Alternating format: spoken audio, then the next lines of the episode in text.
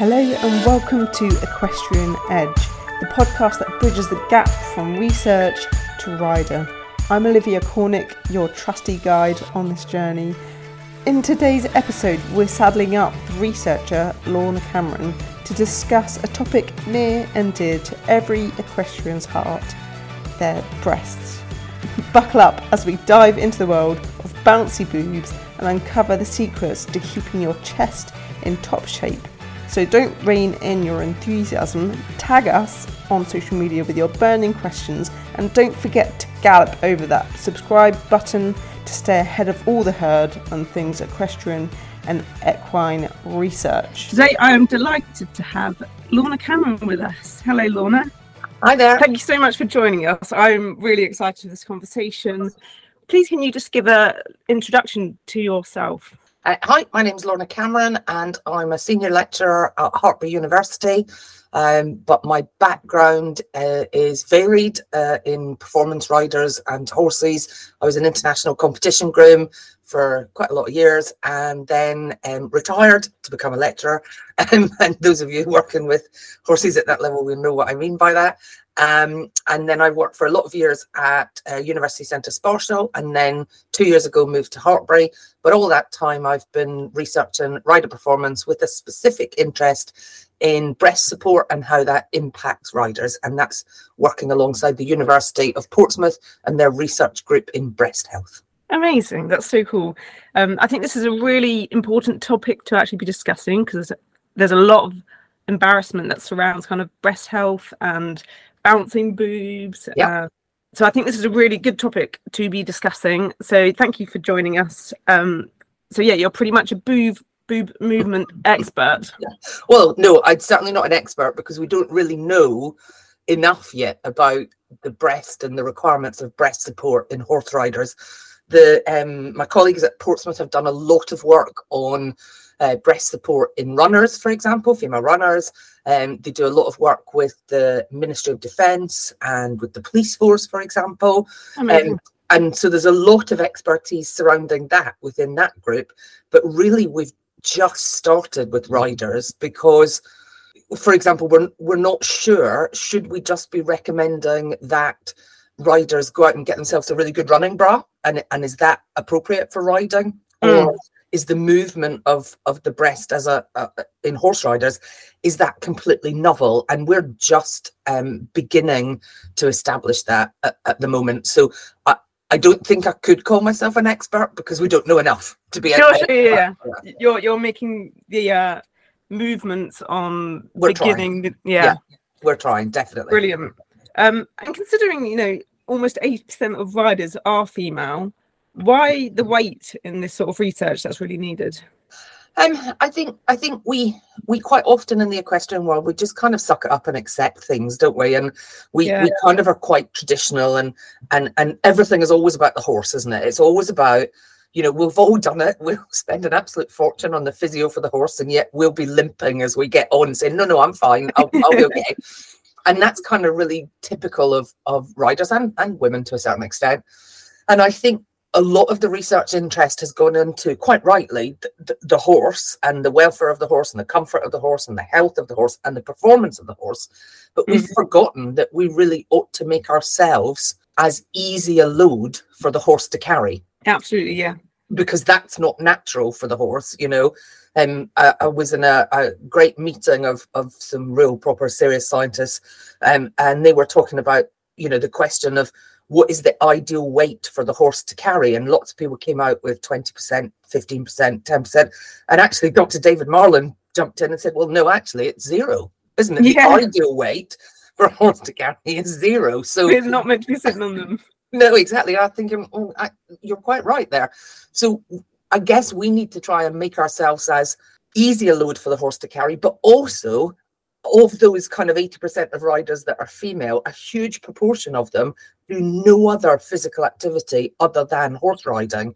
So if there are barriers uh, through comfort, pain, and ba- embarrassment, all of that to them doing that riding, then you are then risking them doing no physical activity which Definitely. then we know has has added health um, implications later on in life, doesn't it? So, so really, we wanted to investigate what barriers to participation are out there in, in equestrianism, specifically surrounding the breast and, and, and breast health, and also from the point of view that actually th- there's a there's a an audience that's underrepresented in the research you know? We we don't know what's happening in riders. We don't even really know what muscles you need to be a good rider. We don't know what what skill set makes you a better rider than another rider and and i guess rider performance we're just at the beginning of that compared to other sports yeah tip of the iceberg isn't it definitely so can you tell me what led you to actually get involved in breast research?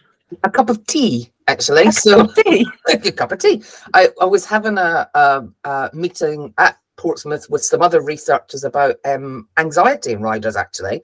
And I got talking to a, another researcher who had not that long finished their PhD. And I was just chatting over a cup of tea and said, Oh, what was your PhD in? And she said, Oh, it was in, in breast health and in runners. I was like, oh, that's really interesting. And we started talking about the fact that, you know, when I used to compete at advanced dressage, I used to use vet wrap, you know. Really? Yeah. And I, I, somehow I felt that using pink vet wrap made that justified. I don't know why. But um, we talked about it and just and thought actually that there's there's we don't know anything about this and she was really interested and, and that was uh, Dr Jenny Burbage from the University of Portsmouth and she's not horsey at all, but she's the breast expert. So that was a really nice um, uh, kind of link. And what we did was we put out um, a survey, basically, because okay, we think it's a problem in in the horse world, but we don't know for sure. So we put out a dreaded survey. I'm sure after COVID, everybody's uh, annoyed to be doing surveys, but we did this in 2015, okay.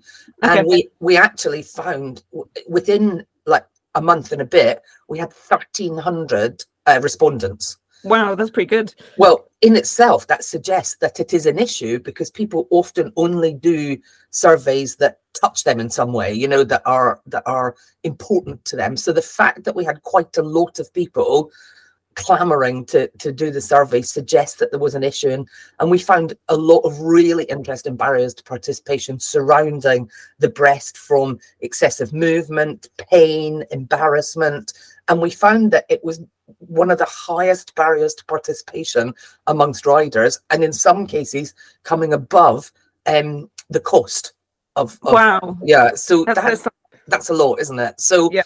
we um we thought right that means there is an area out here that we need to um, investigate but we didn't have any funding to do anything. So we ended up with when i was at Sparsholt, some of my master's students um, uh, doing the data collection over a period of about four years and they ended up with a larger sample actually basically just trying to establish what the movement of the breast was when on horses. The slight limitation here is we've only done this on Racewood event simulators because we need the the participants to actually ride with no support, and that means they have nothing on top. And you okay. know, the British Horse Society doesn't like us riding in sleeves, for goodness sake, on real horses. So we're going to have no chance of doing that. And also, there's issues with making sure it's in private and and all of that kind of thing. So um, we have done all of our work so far on on equine simulators, and that is theoretically a bit of a limitation, but we have seen some really interesting impacts on um, the rider's position dependent on appropriate breast support. Now, whether that then impacts how well they ride on a real horse we're not sure of that yet, but we've seen some definite changes in, in rider position with the riders becoming much closer to the vertical and having a much smaller range of movement around the vertical when they have better breast support, so more appropriate or okay. or higher breast support, which would suggest that there's some impact going on there. Interesting. And that's that's interesting because highly skilled riders stay closer to the vertical, don't they? Yeah. So yes, I, I, couldn't believe it when I when those results came out. I was like, you know, when you sit there analysing your data, I was like, well, that can't be right. That's that's exactly what I expected to find. I must have done it wrong. I went back and I reanalyzed the data multiple times because you think that's just too good. You know, that's exactly what I expected. But that's what we saw. That range of movement, uh, range of motion around the vertical was much smaller, significantly smaller with that increased breast support. And the biggest difference was in riders with larger breasts. Oh, okay. So you had the same rider and you took them with no bra. Yeah. And then you compared it to having a highly supported bra. Well, we actually we actually compared it. We had no support. We had um, everyday support, which tends to be uh, and, and Marks and Spencer's um, underwired um, non-padded bra, which is what a lot of the research uses. That's no disrespect to, to Marks and Spencer's and other bras are available. That's just the one that tends to be used. Um, and that um, and then we also had um, uh, a specific riding bra as well, which is marketed uh, and made by a company called Berlei in in Australia. I think they're based, and we Okay. chose that one because it's the only bra that we could find that is specifically marketed and designed for horse riders. So the highest level of support was that riding bra, and then the lowest level of support was no bra at all. Okay. And did you do um, a running bra at all? Because I know lots of people We've some of our some of our data, so not for all of those studies because um, that's actually for then increases the length of time for your data collection. But we did, Yeah. did have one of those sets of data collection where we also included um, a shock absorber ultimate run bra in Mhm. one of our bras as well. And I'm just writing up some research on that now, where we actually took those because in that study we compared those riders riding in those four bracket support, breast support conditions on the equine simulator, but also running on a treadmill. Okay. So that we, so we're trying to establish if there's a difference between the uh, movement and pain levels that you see in running compared to actually riding. So those results have just been analysed at the moment and hopefully will be published um, soon. And our next step is to repeat that in um, 3D data capture rather than just 2D. So we've up until this point looked at what we call relative vertical breast displacement. So uh, that's comparing the movement of the nipple to the movement uh, that you see on the torso. So you've got a marker on the sternum, a marker on the nipples, and you're because we know if we're on a horse or we're running, our boobs are going to move, but it's how much they move compared to your torso that generates what we call exercise-induced breast pain. So Okay. can reduce that movement, we can reduce the pain as well, or the associated pain uh, uh, with with that m- movement.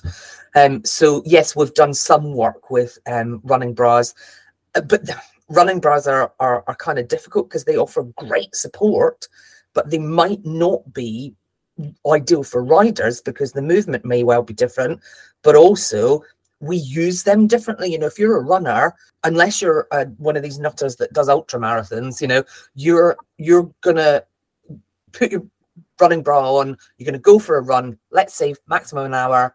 You're gonna come back. You're gonna have a shower. You're gonna take that bra off, and then you're gonna go on with the rest of your day.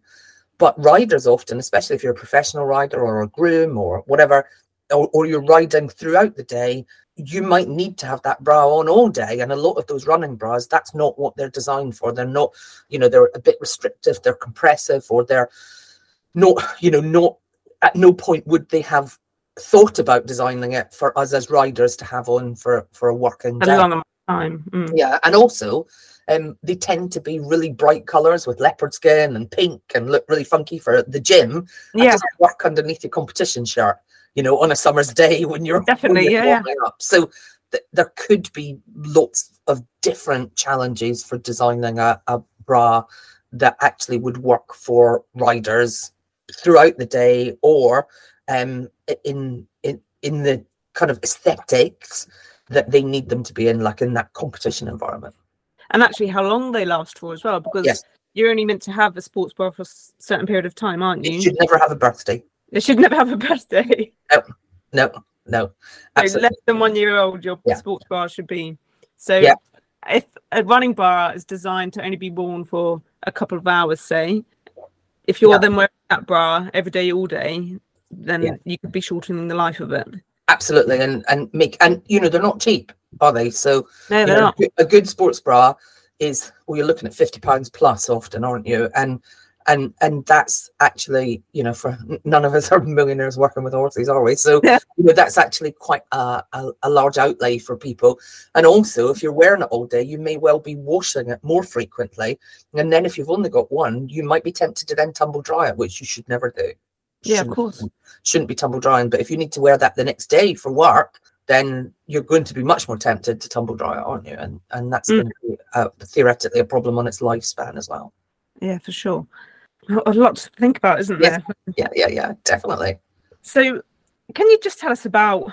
Let's start with what is a breast made up of? So the breast is, is made up of basically um, a mixture of adipose tissue, so fat, and glandular tissue, and each woman has um, a different ratio of, of that. So some may have more glandular tissue than adipose, and some may have more adipose tissue than glandular tissue. And the intrinsic support of the breast comes from not muscles; it's not really attached to any muscles. It comes from um, Cooper's ligaments and skin and both skin and ligaments when they are stretched beyond their uh, elastic capacity then they're never going to return to to where they were before that deformation so um and we've got to remember that the breast didn't evolve to be out being the hunter element of the hunter gatherer you know Wow, that's not what it evolved to do sure. so that extrinsic support, if we want to exercise, is really important uh, for us. Although I will hasten to add here, there are research groups elsewhere, uh, specifically in France, who um, suggest that we shouldn't be wearing bras at all, and that actually we are doing damage um, uh, by wearing bras, and we shouldn't be wearing um, any kind of support on our breasts, or indeed um, uh, when we're doing exercise. So there are other um, voices out there that are coming at this from a totally different angle. So What's um, the theory behind that?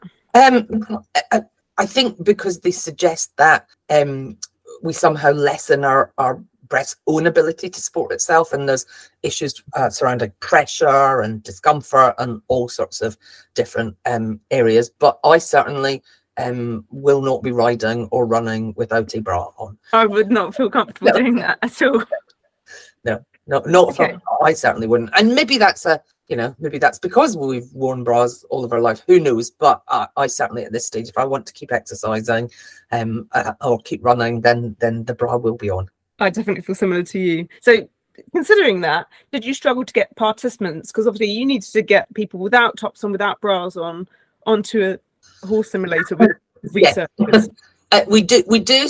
It's really interesting. We do kind of struggle to get participants within the age range. So, we, um, a lot of our research, we want to be focusing on, on women between 18 and 39 because perimenopause and postmenopause and during menopause, you see a lot of changes in the breast tissue. So, if we're working with reasonably small sample sizes, we really want to have um, uh, to limit those variables as much as we can.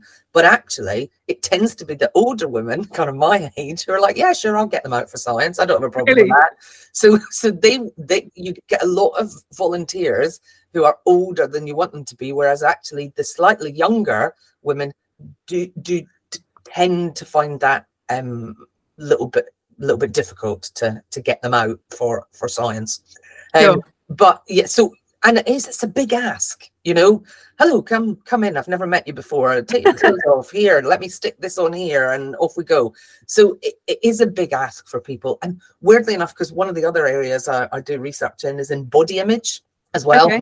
and our our own body image. And it's really funny when when you have people, often riders, they get on their horse. You've seen them in all different bra conditions. The last condition we always do is no bra, just so that people feel a bit more comfortable around us. And they can also say, no, I can't do this anymore or whatever. So we have had a few people pull out at that point. But then they get markered up and they get on the horse and and and there they are. And nine times out of ten, they're worried, saying, Don't look at my stomach. And like, You Stomach. up your boobs and you're sat there on a horse with no top on with the girls out and you're worried about me tummy. So it- it's kind of really interesting what our image of our own body is and, and the bits that we're happy with and the bits that we're not happy with. More conscious of. Yeah, it's really interesting. And no one, no matter how slim they are, there's very few people that get on a horse without a top on, with a pair of breeches on, that there isn't a couple of folds there. You know, that that's just normal. You know, so Sure. really interesting kind of concerns that people have about the bits that they are okay with and the bits that they're not okay with. But that's another whole area of research. But that that is something that I did want to discuss with you because it's quite closely linked to breast size is body image, isn't it? And there well, seems to be size and body components, you know, and as riders, we we probably are, we probably do carry a little bit more adipose tissue in general than, say, for example, an ultra marathon runner or a female sprinter or whatever. So Yeah. that does have an impact on breast size. And um, as a population, there are more riders that are what we would categorize as large breasted than in a running population or, or other sporting populations. And that will be to do with body composition uh, as well, but also um, maybe about the accessibility of the sport too, and also the fact that probably we don't really think of ourselves as athletes. You know, we think of the horse as an athlete, but we don't really think of ourselves as as an athlete being in, involved in that scenario. And and that's probably one of the lovely things about horse sports, but it's probably one of the things that means that perhaps we're not doing the best for our horses because we're not looking at our own performance in the same way that we look at the horse's performance. the challenge that we need to overcome, isn't it? Because you've got this balance of managing horse welfare and what's Yeah. best for the horse, and actually trying to maintain po- positive body image. Yes. So, us as coaches, I think we've got responsibility because sometimes Definitely. people do need to work on their fitnesses. And how do you open empathetic Yeah, to go actually? Either you need better supporting bra, or we need to work on your fitness a bit. Yeah, But yeah. how do you maintain positive Oh, body? it's it's it's re- it's really difficult. I'm a member of a, a research group, um, just a fairly new research group, uh, which is called Suitably Mounted, and actually this it's about ensuring that people are thinking about pairing them and their horse suitably rather than saying you're too big for that horse. You know it's it's about actually choosing the right horse although we don't have much research to support what that is but the right horse but also making that a positive message not not a negative message because we get right back to the fact that a lot of women who ride do no other physical activity other than ride. So if we shame them into saying you shouldn't be riding then What are they going to do? exactly you know? And and going to the yard and mucking out your horse and riding your horse and doing all those associated physical activities is a lot more accessible to a lot of women than marching into a gym or you know? So i think i think we have to be really careful on that messaging as well. And you're right it's about body positivity. It's not about um about shaming anybody and and you know we should all be proud of of of our body. I it's taken me probably until my 50s to realize that i'm actually quite pro- quite proud of what my body can do not what it looks like you know? Absolutely. and so for my 50th birthday we did a, a 50 kilometer ultra um uh, and you know i'm run gee i'm not very fast but i just love it. And that That's amazing. well been able to we've been able to celebrate what you can do rather than what it looks like. I think it often takes people a long time to to get there doesn't it? And I would totally agree with you on that actually because um so I've I- I'm a para athlete. I had brain surgery so I've got left sided weakness um and so I since then I was always very very intimidated of the gym.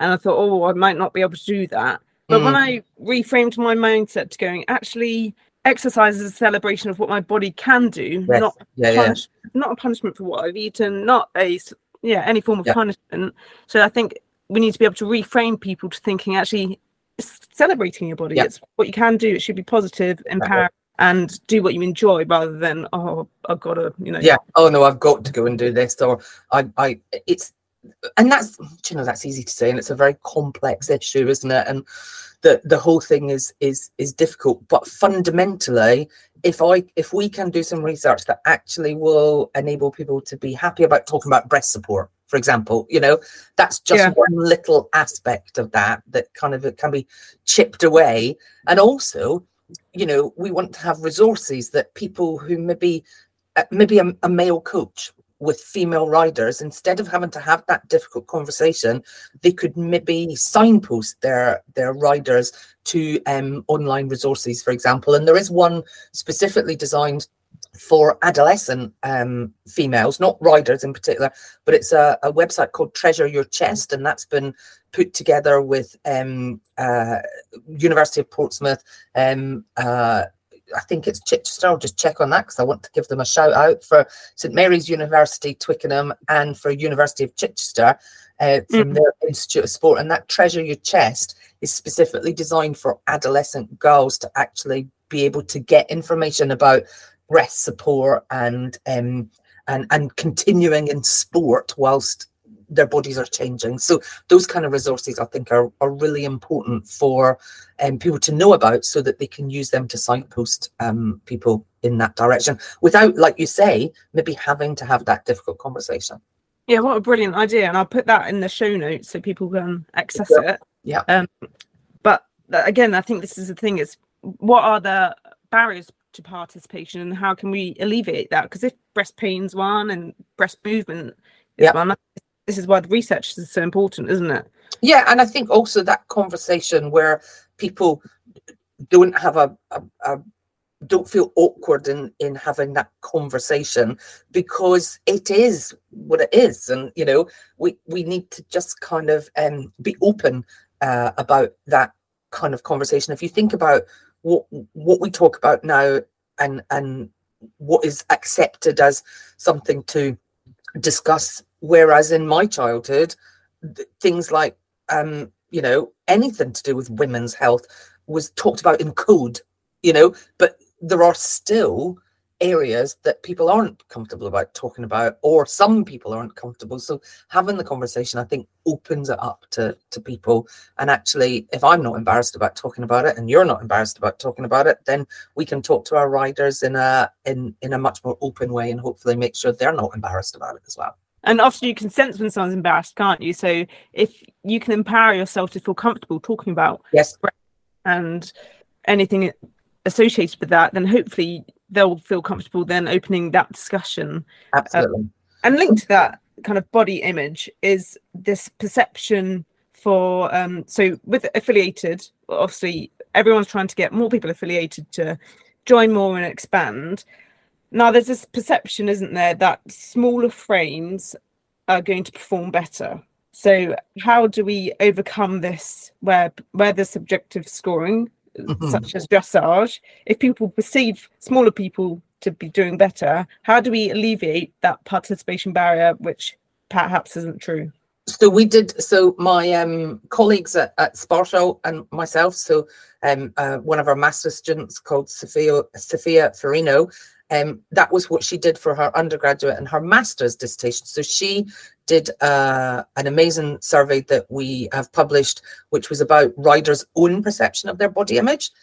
Um, and then also what they thought other people thought of their body shape. So there's kind of um, two different areas here, which is body image. That's what we think of our, ourselves, which often is not reality, but it doesn't matter. That's what we think about ourselves. But there's also what we then think other people think about us. And she did find in that that riders felt that there was a judge bias against larger riders. That's not what the judges thought necessarily, but that's what riders thought. So there is possibility of that that barrier. However, Sophia went on and did some more research, um, and she then went and asked judges and coaches and used some photographs in one of her studies and then also some video in another one of her studies. And she's busily just writing those up now about for publication about asking about horse and rider matching. And it was really interesting to look at. Most judges said i think from her provisional research results that they didn't have a bias against uh, rider size However, when they were asked to match horses together uh, with riders, there was there was definitely a preference for a slight, slightly smaller framed uh, rider, but it was more about the the relationship between things like torso height and leg length, for example, okay. rather than just necessarily um, size. It was body type as a, as opposed to kind of size and and and more about shape really. But those again those uh, results they're they're really preliminary and and need a bit more investigation because judging is uh, you know dressage is a subjective sport. So mm. it's the whole picture that's that's looked at isn't it? And and there has been problems in other um, subjectively judged aesthetic sports such as gymnastics and diving, and they've come about it in a very different way where they actually use discard scores. So the two extremes at either end of the, the scoring from the um, multiple judges, they'll discard the highest and the lowest score okay. and then take the scores in the middle. So there's lots of um, issues not just about size of rider around subjective dressage scoring that that we could talk about for another podcast all day. yeah. um, but but we have to accept that it is an aesthetic sport and it's about people's opinion. But you would hate to think that riders don't want to put themselves in front of a judge based on something like um, uh, their body shape or their body type. Mm. And actually, it could impact performance as well because obviously the horse can sense if you're anxious or stressed and therefore it could also impact performance because if you're worried about what everyone's thinking about you could this be yes. impacting performance as well well th- something as simple as the fact that we compete in totally different clothing than we ride at home in and we also um uh you know we tend to compete especially in dressage in pure new wool barathea, don't we? And a pair of leather boots and a big, you know, and a hat and all of that. And and they're not always the world's most comfortable things. And um, uh, another colleague of mine uh, at Sparta, we did some research for her master's boy uh, research, um, where uh, she actually looked at it hasn't been published yet unfortunately but looked at the difference in rider position and also how they felt when they were riding on the simulator in their everyday riding clothing and in their competition clothing. Okay. And and often you, there were definitely changes in that, but when you ask people about how they felt in their ride, and the higher up the levels they were, the more comfortable they felt in their competition kit. Now, mm. I don't know if that's because they've learnt to get used to it. So when they put it on, they feel good, or have they risen up the levels and felt more confident and been happy to, to go and compete more because they have that natural confidence in in in their competitive gear who knows that that's a question but it is odd that we often don't wear anything that we compete in at, until at the competition yeah yeah, not even our long boots. We often always ride in short boots and gaiters, don't we? Yeah. And then we put on our our dressage ridiculous, you know, um, um Koenigs or whatever that none of us can even walk in. Never mind you know so and actually a lot of the very top riders if you watch them when they train at home they do train in in long boots. They have their yeah. yard long boots and they have competition you know long boots. So that is a kind of interesting uh, area. You wouldn't as a runner you wouldn't um, go and do a marathon in a pair of shoes that were completely different from the ones that you trained in and that that you very rarely wore and weren't bedded in and weren't, you know, you just wouldn't do that. No, you'd, you'd be called ridiculous, wouldn't you? Yeah. To yeah. be trying to do a run in something that you really worn a few times. Yeah. Yeah. Interesting things to think about. Mm. Now, I do want to go back to boobs. Yes. Um. Now, so I read in your research that 40% of women experience pain when riding. Now that mm. that's a huge amount. It is. It is yeah, and but I mean, bear in mind that these were the people that answered our survey. So there is a possibility that those that did experience pain were more attracted to the survey. So therefore, that might have skewed the results a little bit. And if you'd never experienced pain when you were breast pain when you were riding, you might have just ignored the survey and, and sure. moved on. So there might well be a, a, bit of a skew there. And we know that that's one of the downsides of, of surveys. But yes, that's a, a huge amount. And I think we found that only 21% of riders exclusively ride in a sports bra from the Only 20%. Yeah. Wow. Yeah. So so why why is it that they people are just putting up with pain or they're not trying to wear a sports bra? Well, we could get all philosophical about that, and I could just suggest that it's because we're women, and the fa- I mean, how ridiculous is it that we go out on a night out in a pair of shoes that you can't walk in that cause you so much pain? You need to put a little pair of ballet pumps in your bag so that you can actually physically walk home. You know, so we Stoic creatures. we are kind of a bit strange uh, from that point of view. But I also think that I'm not sure that women think that riding is necessarily a sport as such. So if you if you have never run, if you have never um, uh, played serious competitive netball or hockey or whatever, never been to a gym, you might never have actually come across a sports bra because they're not for sale in your tack shop. You know, they're not. There's not a rack hanging up there next to the hats and the body protectors. You know, Mm. so you might never have come across a, a, sports bra. And then you go online because somebody suggests maybe you get a sports bra and there's such a plethora to choose from. And very often what people will do is they will buy a sports bra that's an own band, brand from a, a large retailer because that's the one that they're going to have access to. And then it won't be one that's been researched as much as a specific um, sports bra manufacturer. They'll find that that not so great sports bra doesn't make a difference and so therefore they'll stop wearing a sports bra. So Sure.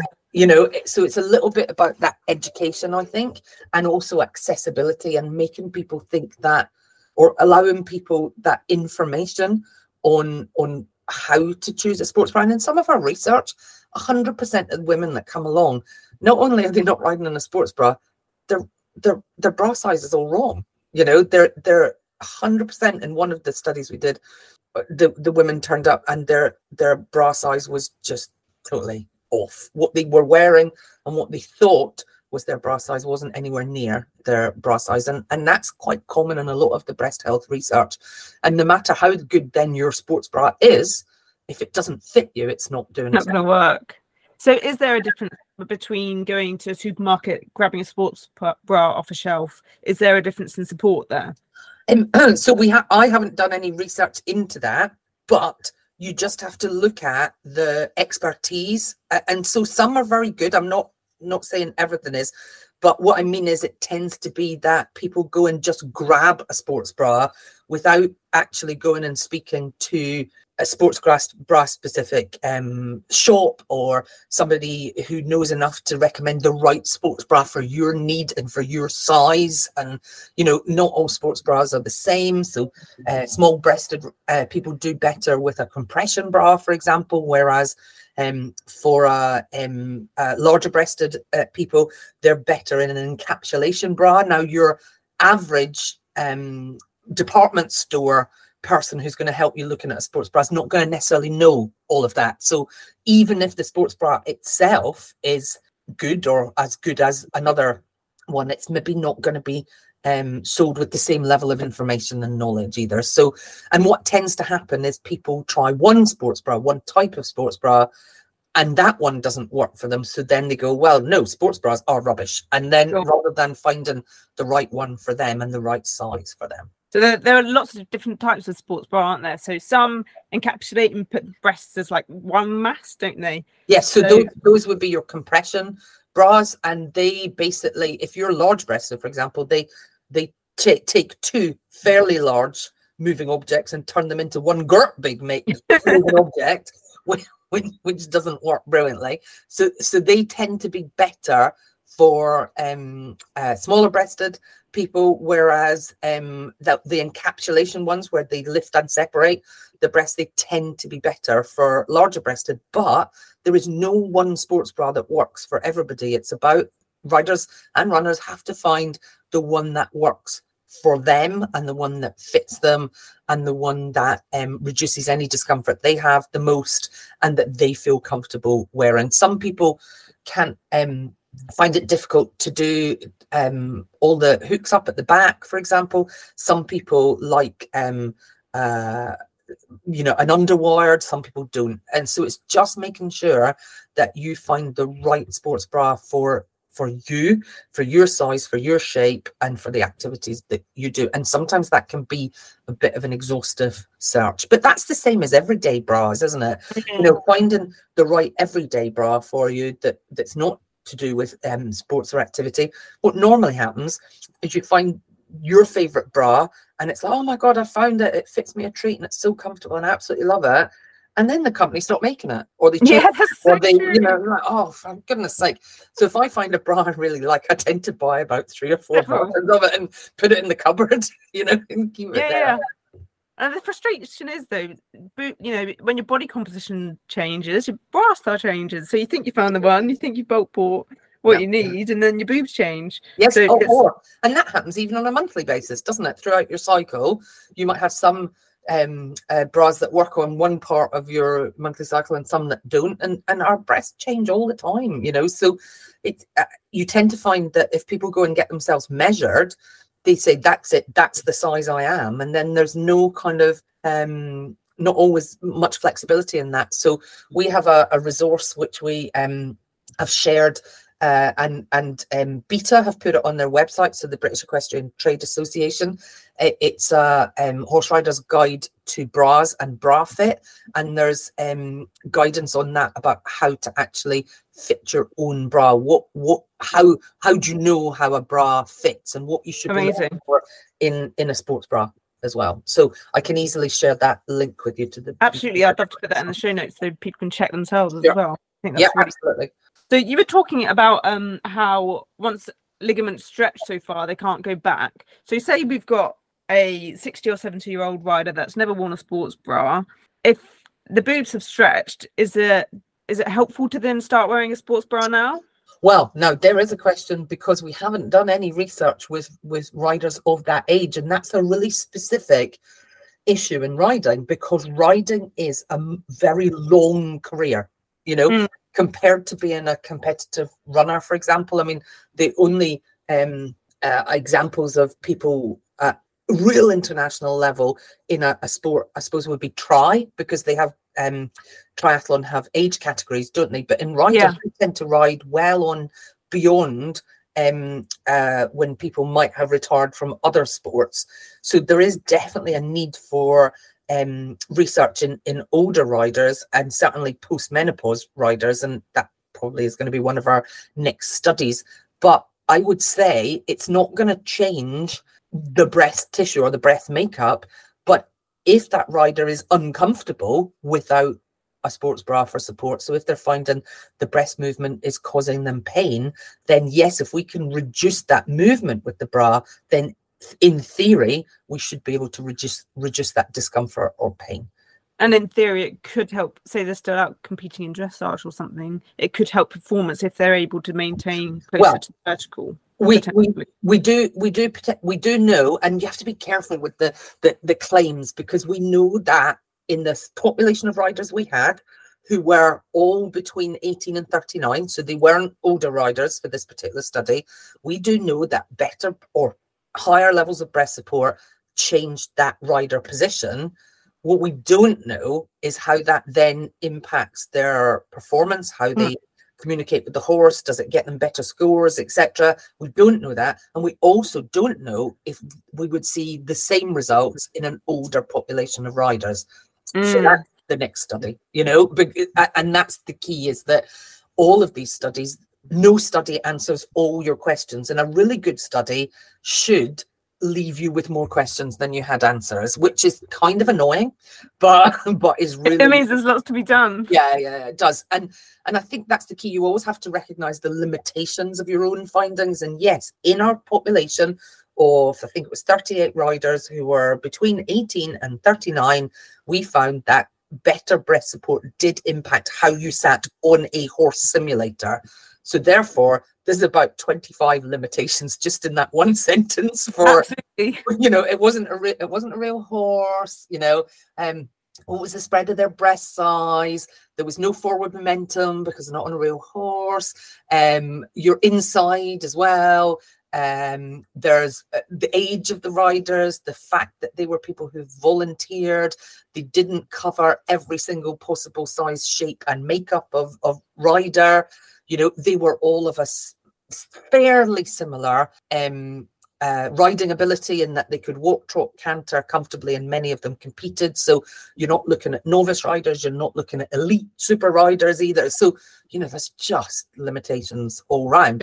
However, having said all of that, we did find an impact on those riders of improve or better uh, breast support, more breast support definitely did impact their riding position. Interesting. So my next question is about your um the range of motion in the wrist, shoulder, elbow. Yes. Could you Yes. just explain that a little bit? No, because I don't. no, I can't, because I would have expected in my head if you are reduce if you're on a horse and you're reducing your range of motion around the vertical, so you're bringing yourself more towards the vertical, I would expect to see significantly more range of movement in your arms to then um to maintain your contact with the horse. Mm. And we kind of saw that, but not not how I would have expected to have seen it. So Can you explain to our listeners what you were looking for in this range of motion um area? so so what i was looking for was actually if you are more because my my thinking is or our thinking is that if your upper body has a restricted profile because you're trying to stop your boobs jumping around so much or you're in pain then if that upper body is really important for us as riders because that's our direct communication with the horse's mouth isn't it Yeah. through what our arms are, are doing. So I kind of we wanted to look at the arms as well because that is is key, isn't it? You know, and and that that contact, you know, as a coach, geez, if I could explain the word contact and how to get that soft, giving, lovely contact with with horses' mouths, uh, I'd be making a fortune because you kind of, but you kind of know when you've got it. But yeah. you kind of don't always know what it is that creates that. And, and one of my thinking was that that arm movement might be impacted by your your breast support because you're then theoretically would you have more um uh, ability to be soft with your with with your hands with the horse Mm. I, I slightly forgot that perhaps i should have put rein tension meters on the um the uh, on the on the the um equine simulator So for the listeners, just that that rein tension, you can measure how how much force you're pulling in the reins, can't you? yes yes. And and also you can look at pref um uh, peaks and troughs as well. So that changeability of of that. And the the racewood simulators they do have a, a- a measurement of rein tension unfortunately that's not validated for for research so what i should have done was clicked on um, some extra sensors on there and we did that with some of our riders but not for the whole sample because that was one of those moments where you're like oops i thought my method Yeah. was okay but no i should have done that that's something for us to do um, in in the future i think because we have also done some work which were um, uh, only with a very small sample size so i don't think it's it's it's going to get published where we actually looked at muscle activation on in the um, upper and lower back in riders in different breast support conditions as well. But that showed um, some slightly odd results and we did that with um, uh, one of the the a really good researcher, um, Keo Torado from um, Japan, and she was over here on a sabbatical, and it was great fun for us and my other colleague Vicky Lewis to geek out with with good rider performance researchers, and we did this. It was an amazing study where we looked at again running versus riding on the simulator, Mm. the EMG on all the horses, uh, on all the sorry, on the riders. We had 3D cameras everywhere. We had all of Sparsholt's 3D cameras. We had all of um, uh, Hartpury's 3D cameras that we'd all put in the one room, and we had um, a treadmill, and we had loads of riders lined up for the whole weekend. And then I think it was Storm Dennis hit, Oh And all- no! and all the water was coming in through the door of the Rider Performance Studio at Sparsholt, and then our um our portable treadmill went on fire. So Oh nightmare! so So um, you could do it. uh, so so we did some of it, but we didn't do it to the to the the extent that we wanted to do, which is Oh, and that's just what happens in in research, you know. So we had just a, a, very frustrating weekend. But one of the things that was most frustrating was we didn't see what we expected to see in muscle activation. In our heads, we would expect to see that you if you're not having to work hard to rebalance what your boobs are doing, we should see less muscle activation or upper body muscle activation. But actually, we saw more, but with higher breast support. But in my head, the reason for that might be well, is that because it is allowing you to use your arms and your upper body more to respond to the movement of the horse? So could that be why the range of move, motion around the vertical is reduced because you've got more you've got more muscle availability to concentrate on your balance rather than what your boobs are doing. Boobs are doing distracting. Yeah. So, so I, we have no answer for that. That that okay. kind of like a you know that's another study that we we we definitely need to do again and unfortunately like all of these studies they're they're not commercially funded so what we tend to do is it it basically relies on um, students being interested in in this area for us? And then uh, and i've got a couple of students at undergraduate level who are going to pick some of these studies up next year as well. But um yeah that's that's kind of one of the the limitations is is it's not a massive great funded project. Like a lot of rider research and even horse research there isn't a big pot of funding funding out there for for research. We tend yeah. to be doing smaller projects and kind of linking those together um, rather than um, uh, doing a, a, massive funded study. So try and yeah. build a bigger picture. Yeah, yeah, and one, you know, we're getting there. We're putting, but it is a bit like a jigsaw that you haven't got a a, a box picture for. So, from what you've said there, that's a bit of a jigsaw, isn't it? Because yeah. what you've just said is you had increased muscle activity with yeah. increased support and with the arm, so the shoulder, elbow, wrist range of motion, it was reduced with high support, wasn't it? Yeah. So actually, yeah, you're trying to build a picture. Yeah, we're, we're trying to build a picture with incomplete evidence, I think, um, and and and that's we will be filling in those gaps. But I guess the message is is that we don't know the answers yet, but we do know there's lots of questions to ask. And one mm-hmm. of those questions is do you know what? We know that we can at least reduce your discomfort when you're riding by wearing a good um uh, a, a, sports bra that fits you appropriately. So therefore, if you are uncomfortable when you're riding, hey, here's the thing: wear a sports bra that fits you. You know, yeah. we kind of know that bit. We know that we can reduce um discomfort, pain, exercise induced pre- breast pain, embarrassment, mo- breast movement. We can reduce that with a well-fitted sports bra then we're moving on to say, well, actually, what does that do for you as a rider? And to be honest with you, if it just makes you more comfortable, where's the harm in that? Because yeah. theoretically, you should, if you're more comfortable, be able to communicate more effectively with the horse or at least enjoy your riding a bit more. And if you're enjoying it, maybe the horse will enjoy it a bit more. So, you know, it, it's kind of like um, even if it doesn't have a real dyed in the wool performance effect that you can measure, why shouldn't we be comfortable as riders as well? Mm, definitely. And could breast support be even more important potentially for young riders, say when they're 13, 14, as their breasts develop?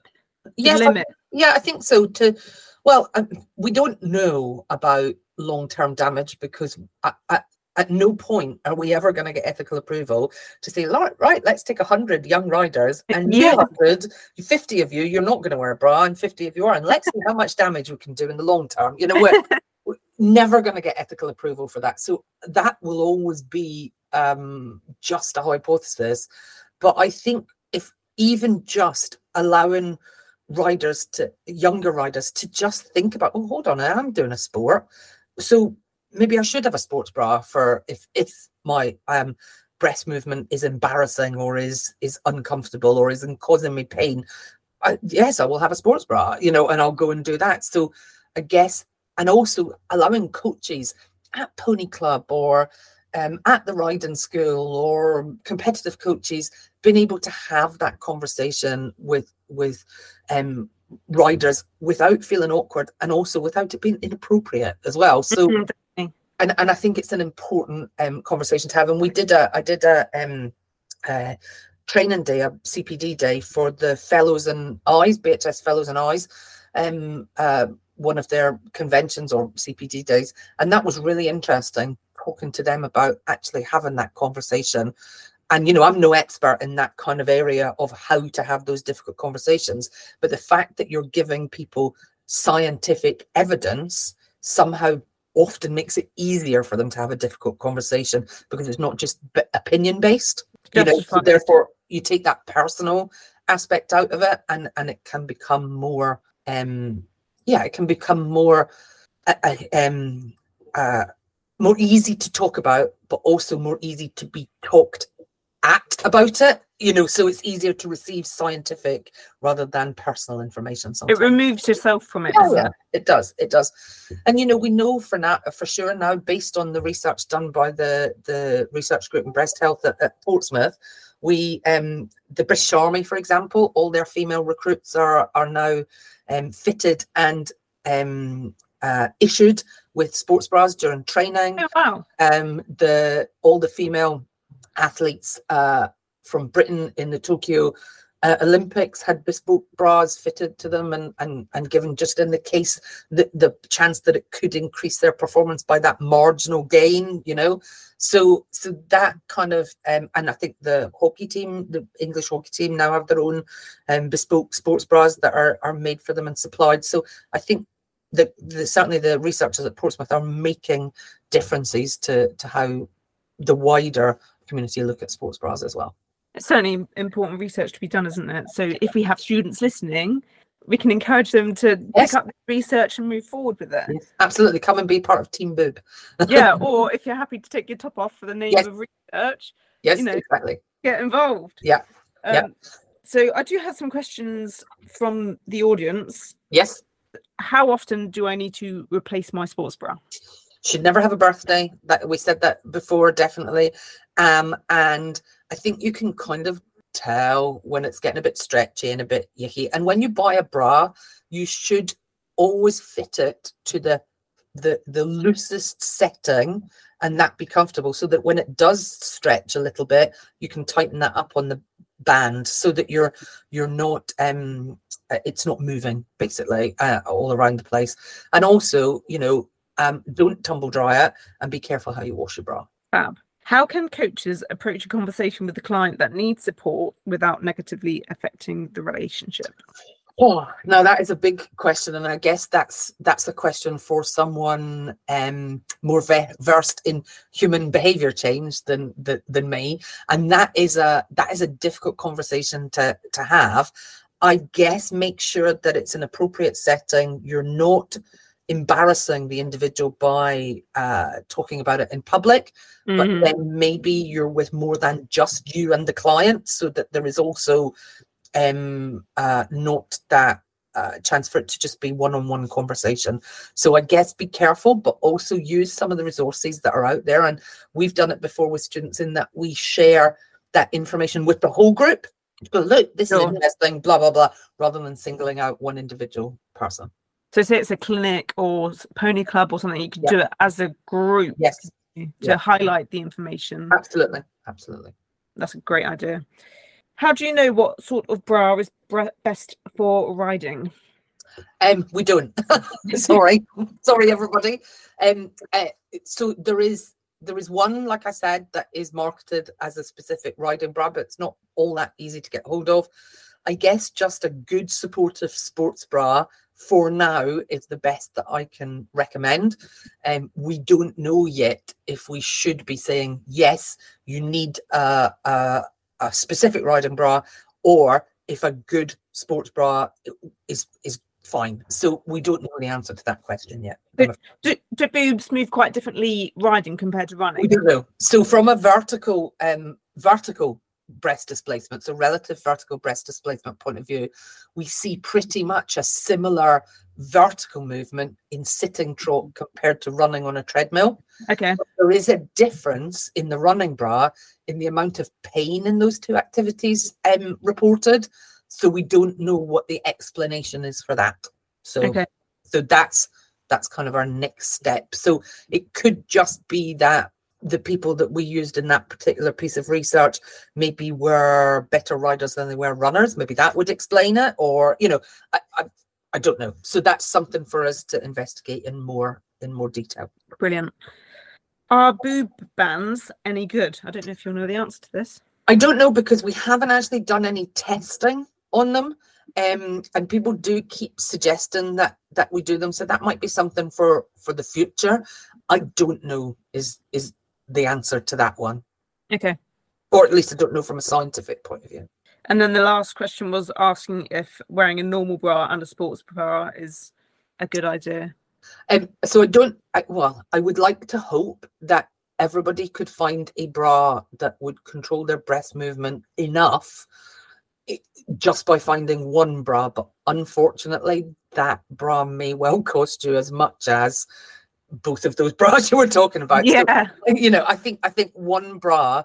There are sports bras out there that will work for pretty much a- a- anybody, but finding that bra can be the really challenging thing. So I would say, whatever makes you comfortable when you're riding and is not doing any damage to you to your position or to you know it's not uncomfortable enough and and in fact some people one of the things they said was the only time their boobs didn't bounce when they rode was when they wore a um when they wore a body protector. So they just rode all the time in a body protector. But Quite then common, isn't it? People yeah but then that's another issue because body protectors are not made for girls. And often people wear if they have big boobs they wear a body protector that is too large for them which then to fit the boobs in which then means that maybe the body protector is not doing its job properly in other areas so that's another whole area of Mm. research that needs to be done So is this breast research as important for people with small boobs? 'Cause I've got some riders that say, "Oh, it doesn't apply to me because I've got small boobs." So, so y- yes, I would say possibly. We don't see as much of a change in position for those with smaller breasts, and and but in the running research, they have found that exercise and just breast pain in running can impact um, small-breasted uh, people as well. So I guess I would say, if you if it's not a problem for you, don't be running out to get a sports bra. If if if it's not an issue for you and you do, you're not uncomfortable.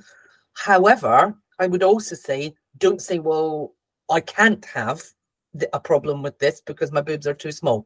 It's about your own personal experience. And also you know fundamentally if people don't suffer any breast pain and then suddenly start um, suffering breast pain then get to the doctors with that because there could be another explanation for that breast pain and and that new kind of element of exercise and just breast pain that could have a more sinister um background to it so definitely if you're got new breast pain go and get that checked out Definitely, yeah, that's a good suggestion. So it's it's more to do with subjective pain and if there's any changes. Yeah. Sure. Okay, so we always finish the show with five quick fire questions for you. So where were you? Where are you now? And where are you going with your research? where was I? So where I was was that nobody knew anything about rider boobs, so that's where we were.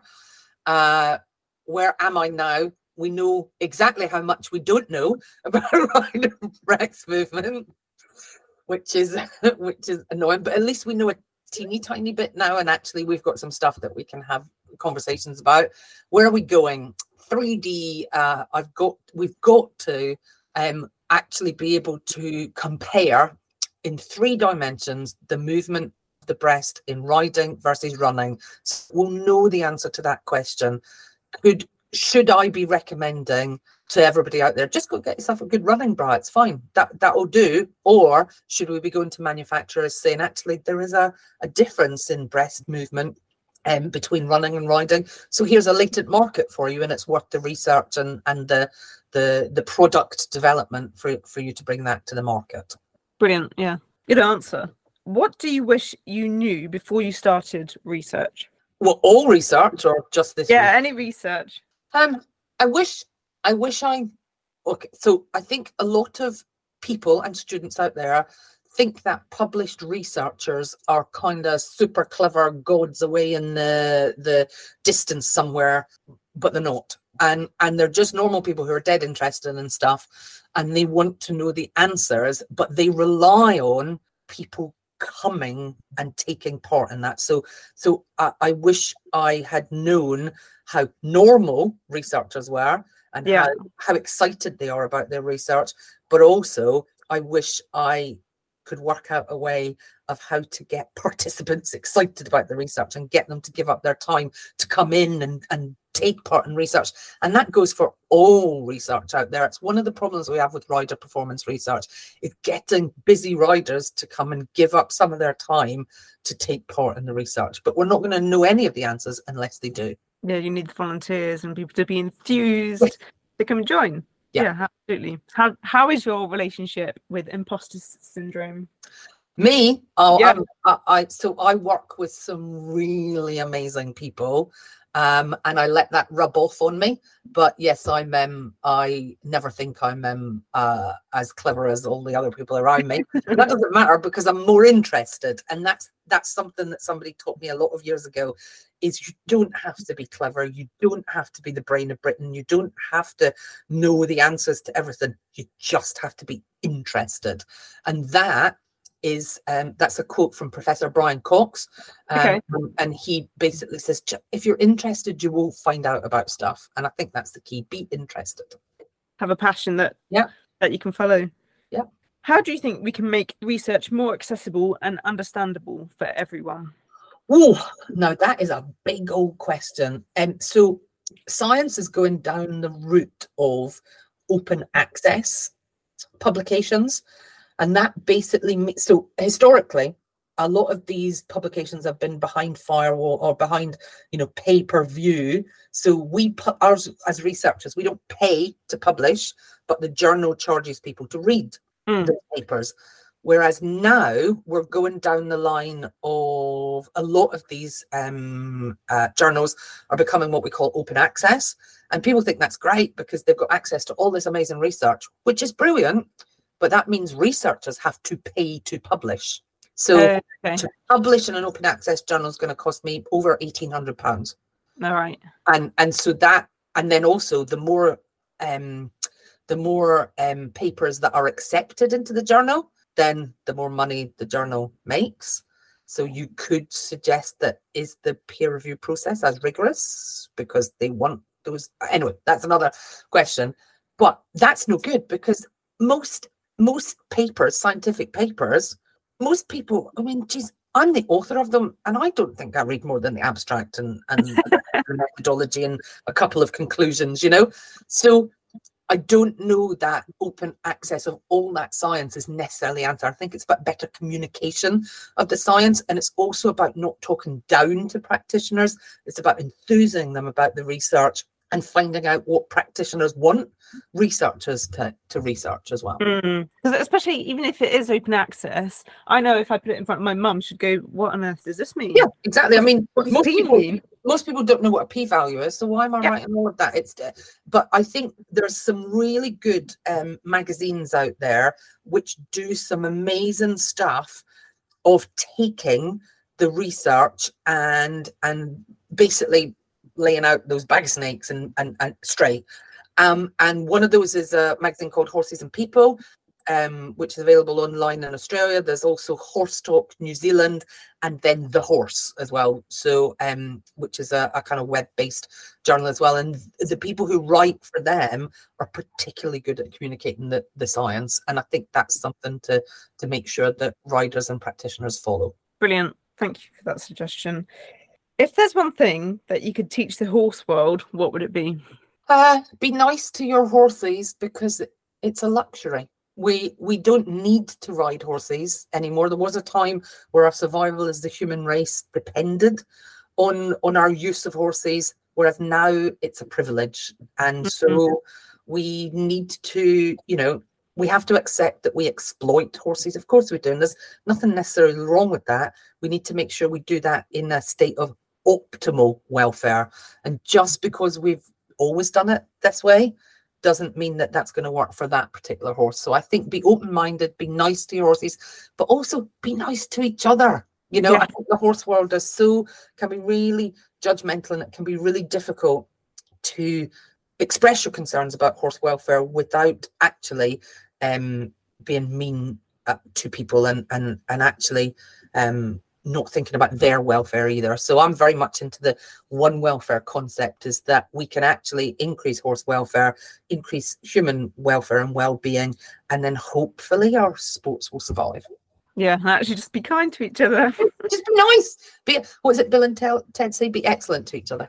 Be excellent. Yeah. I like that. So if you can sum up today's message in one summary, what is your last message to our audience? Um, treasure your chest. Treasure your chest. I like that. definitely so so make sure you you know you owe it to yourself to have bras that fit that are well designed and you do not have to ride in pain Wonderful. I have thoroughly enjoyed our conversation. It's been enlightening. Good. And I hope our audience has too. So if they have any questions, can they direct them to you? yeah absolutely they can drop me an email always happy for an email Are you on socials? uh, yes i am i'm on twitter so i'll send you all those details so you can put them in the notes so i'm, I'm on twitter and um and uh definitely can i'll share my email as well so if you've got questions, look at my show notes and you can direct Lorna directly. So Yeah. thank you so much for joining us today. We really appreciate absolute pleasure we appreciate your research and keep doing the wonderful job that you're doing. So thank you so much. thank you very much Cheers. bye What a woman. Loved that conversation with Lorna. So insightful. And I really hope that you've taken loads away from it as well. So protect your chest. Really look after it because you're going to get one. In the meantime, follow me on social media at Rider Strength Coach for all your strength and conditioning needs. And don't hesitate to contact me if you need some help in that area. Thank you so much for joining us. Have a great day.